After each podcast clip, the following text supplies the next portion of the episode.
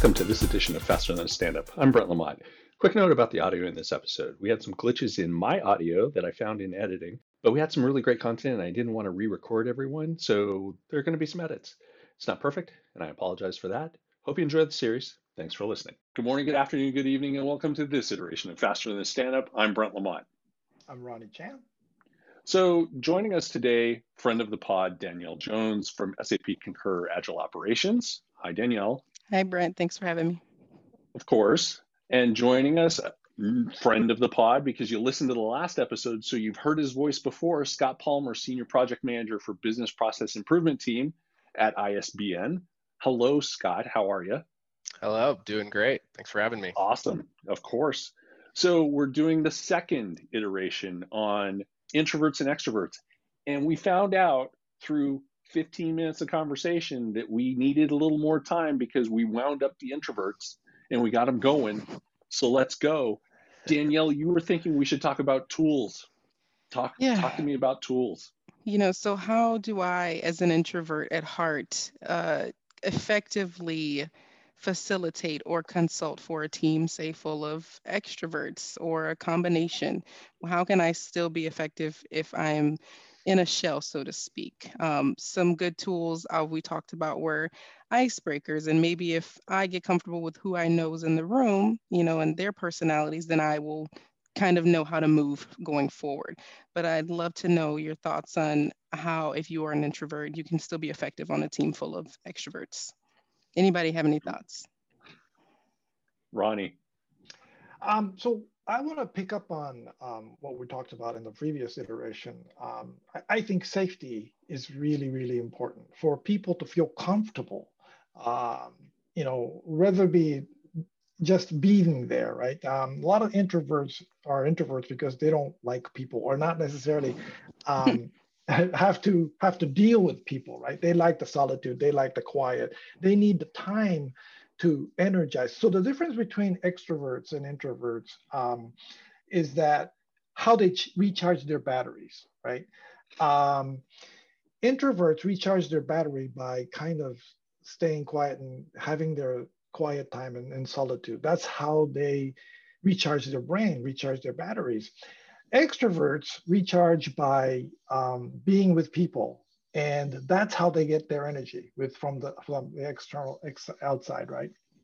But in either in either case um, you know um, i kind of lost my train of thought there. I'm sorry.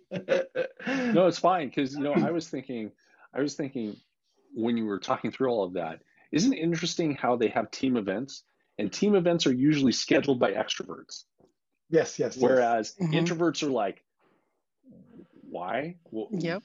Can can I just go back home? Because I'd really rather have my time at home. Mm-hmm. So, Scott, I want to ask you a question.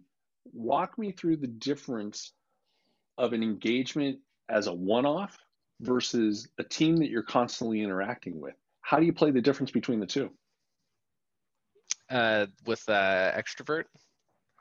As an just... extrovert or as an introvert so one on one, I I think a little kind of what uh, Ronnie said in the uh, first episode. I hadn't I hadn't put words to it, but I kind of am connecting with it. What is it? The uh, public introvert, um, and then the you know at home introvert. Yeah. And I think yeah. you know so one on one. I think it's more that um, I'll say I'm more open or more uh, yeah more open in those those situations. Um, more yeah, I don't want to say direct, not direct, sure. but you're just, yeah, Brent, you and me, you know, we can have a quick icebreaker and, you know, then we, and then we're, then we, you know, uh, have our conversation. Um, with the group, you know, it's, it's going back to you got to read the room. Um, mm-hmm. Right. I think uh, as everyone was speaking, I thought a lot about um, actually laughing inside because sometimes the easiest way to think about these is think about situations where they happened and then you're like oh wish i would have done this or this um, or this actually worked um, but for me i like to think can you set create a framework for that team to kind of operate in whether that's a safety word like squirrel. Like, okay, I'm an introvert. You got me to talk, and now I'm going to say squirrel because you know we're going off topic. You know, yeah. or I'm done talking because seriously, I don't want to talk yeah. about this anymore. Mm-hmm. Yep, exactly. A thumbs up, thumbs down. You know, yeah. Start to let that team self govern themselves a little bit um, if if they're going off track. Yeah. yeah. Well, I think it goes back to the difference between whether or not it's a one off engagement or if it's an ongoing thing. So, as mm-hmm. a scrum master or as a coach or a facilitator, if you're working with a team on an ongoing basis, if you're an introvert, you start off and it's just like you're just trying to read the room and you're trying to figure out how to best engage that team to make them more efficient. If you're an extrovert, you're like, okay, I want to just feed off this energy and just go with it from there. So I would think it would be interesting from a teammate perspective, or you have a brand new facilitator who's come in and is on a long term engagement with that team. How does that play off? Right? Do you have to? Do you think of the the introvert who comes in and is like trying to feel out the room whether or not they're actually effective as opposed to the extrovert who is just like okay let's go everybody woohoo you know, mm-hmm. okay, everybody put put uh put your favorite film on a on a sticky and put it on your forehead and everybody's got to guess it out or whatever, right? It's just yeah. how do you how do you make that happen? So it's mm-hmm. I think it's interesting from both ends. It's the how does a team view an introvert coming into a team? How does a team view an extrovert coming into the yeah. team? How do they interact with each other? Yeah, yeah I yeah. think everyone should be an introvert if you're brand new to the team, just to read them, right? Because if you're new right. to my team and you're coming in as maybe a facilitator of some sort, and you come in and you're like on level 1000, and yet you don't know what level we're on, you, me as an introvert, um, you're immediately going to lose me because I'm going to say, yeah. oh, you're doing right. too much. Yeah, you know, like exactly. I'm gone. So yeah, I think everybody should come into it initially as kind of just relaxing a little and reading Completely. you know how everybody else is yeah. Listening. Send yeah. send less. Send yes. less receive more. Mm-hmm. right? Yeah. Perfect. That's awesome. Ronnie? Yes. So what i where i was going with that earlier thought is you know the difference between introvert and extrovert. In either case what as a facilitator we need to do is figure out the people's comfort zone. That's how um, so you want to make them feel comfortable. If you're if you're an introvert you want to make them feel comfortable that um, you know they can they can be participants. Uh, they can be part of the organ you know part of the conversation right?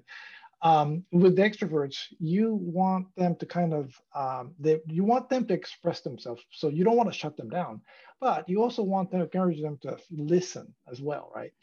So um, so it's the balancing act thing right?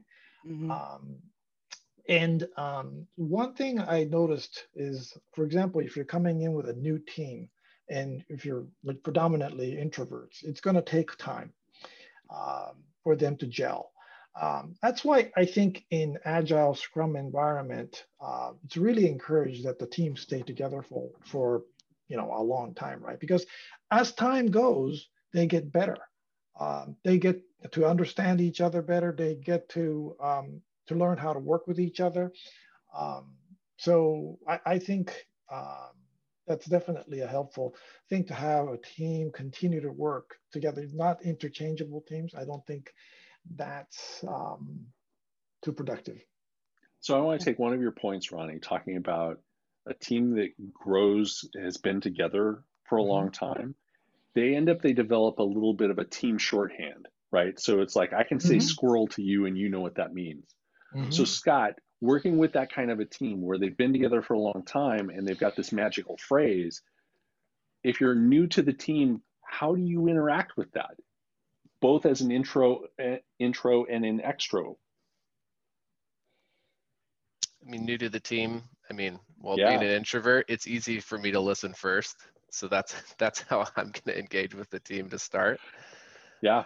Um, so yeah. to Danielle's point of of the extrovert, right?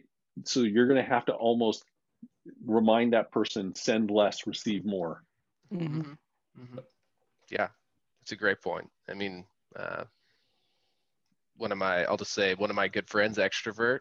It's you know you do remind that person, you know, um, you know they want to process out loud um, and sometimes they'll get feedback on that and they're like why am i getting this feedback um, you know and it's uh, well you you know if you think out loud too much it can come across in a, a different way than what you're what you're hoping um, and that's that's the same true if you never speak up and you just listen mm-hmm. Um, so there's a balance See, there Right. And to me, that makes me think of, and I hate to sound like I'm actually doing it, but it's the pro the product owner who wants to solution the problem while they're writing the ticket.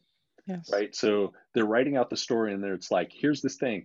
And if they process out loud, they're already coming up with the solution. It's like, dude, I'm making the sausage. You're just telling me that you need sausage. Can I please just do that? Mm-hmm. And I think that's a challenge for everybody on a team because you can end up with stakeholders who think out loud. You can end up with project owners who can think out loud. So you have to be able to kind of rein them in too. Mm-hmm. So then it goes to to Ronnie's point of do you have a team shorthand? Can you say squirrel to that person and make them go, oh, wait, I'm trying to problem solve it? Mm-hmm. Yeah. Crazy. No, it's very, very interesting. Yeah, it's, no, it's, it's real. Good. It's real, right? Yeah. Yeah. Yeah. So that, I was, hit the point, Ronnie, or you got something else? Well, you know, I was just, I, was in, I just thought of something that um, I was watching basketball game yesterday, right? And uh, the Warriors struggling. It was earlier this year that were struggling because they were the new members. Um, and there was some, you know, very well, uh, well known good players weren't playing as well and it's all because it's like new players coming in they're trying to feel each other out. They don't know how to play when to pass when to expect you know somebody to be in certain position. It's kind of like that right? It takes time to gel. It takes a little uh, working together uh, to learn each other. And i think that applies um, to this as well right? Yeah i think it's a good point. It's we as coaches facilitators uh, consultants, project managers, anyone who's managing an event or managing a team or managing something like that, how do you get the team to flow together? How do you mm-hmm. get the pass to Steph Curry as the example? How do you mm-hmm. get the uh, brand new drummer in a jazz band to play at the right pace? How do you do all of those things? I think I think we've now hit the the theme for well around the next tip, right? Is yeah. that how how do you help people figure out that next step? Yeah. Um, do we want to talk about that as another episode because we're almost at time? We can. I was yeah, just gonna. Right. I was okay, just gonna so, say that. okay, it's all good. So we've got a theme for the next iteration. So congratulations, we've got one more iteration.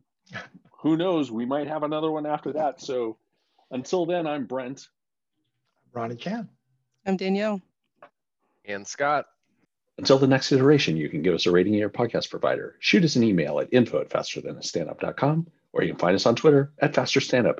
Thanks for listening. And that was Faster Than a Stand-Up.